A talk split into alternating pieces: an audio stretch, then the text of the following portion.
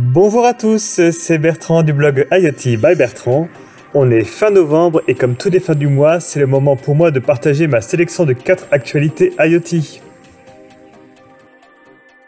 Et je vous propose de commencer par Google Nest.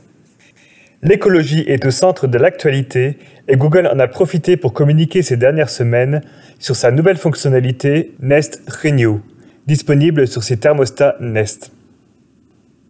Accessible en avant-première via une liste d'attente et limitée pour l'instant aux États-Unis, cette fonctionnalité a pour but d'améliorer votre facture ainsi que votre bilan carbone en consommant en majorité de l'électricité quand elle est la moins chère et d'origine renouvelable.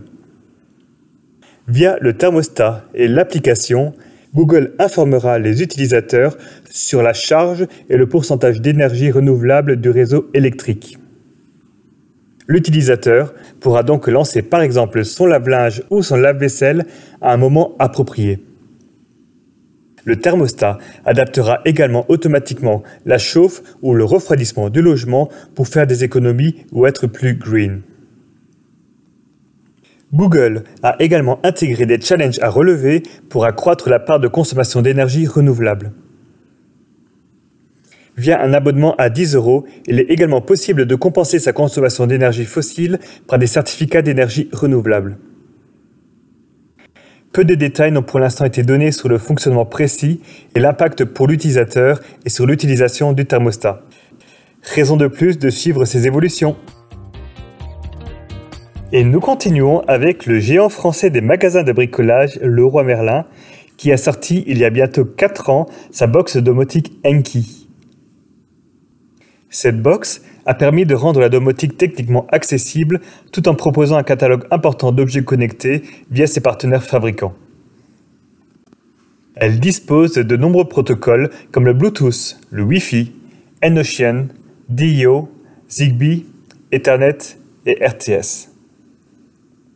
Elle est également compatible Google Home et Alexa, ainsi qu'avec une application dédiée pour l'installation et l'utilisation au quotidien.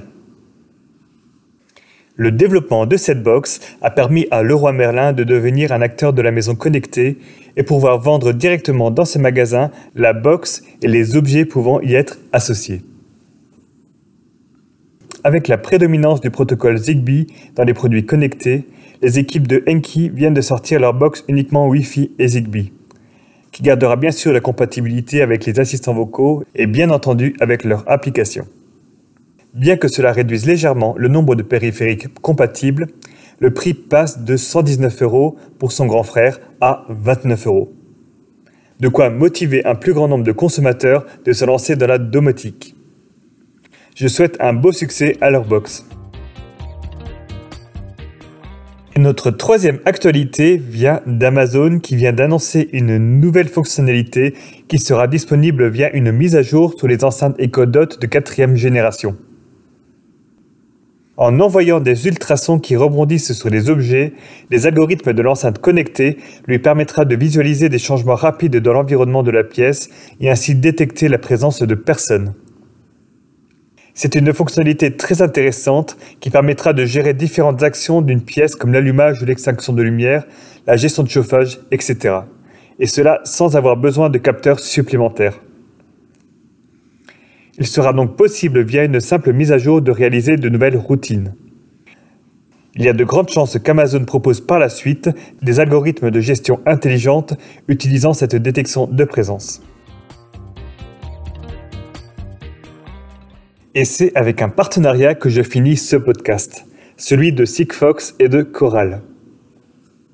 Sigfox est connu pour ses solutions de connectivité 0G, c'est-à-dire à faible débit sur un réseau dédié.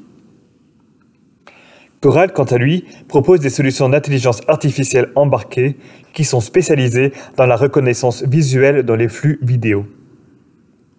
Via ce partenariat, les deux entités souhaitent ouvrir un nouveau marché de la connectivité à faible débit pour les appareils connectés devant traiter des images. La solution consiste à traiter les vidéos en local et de n'envoyer vers le cloud que le résultat du traitement.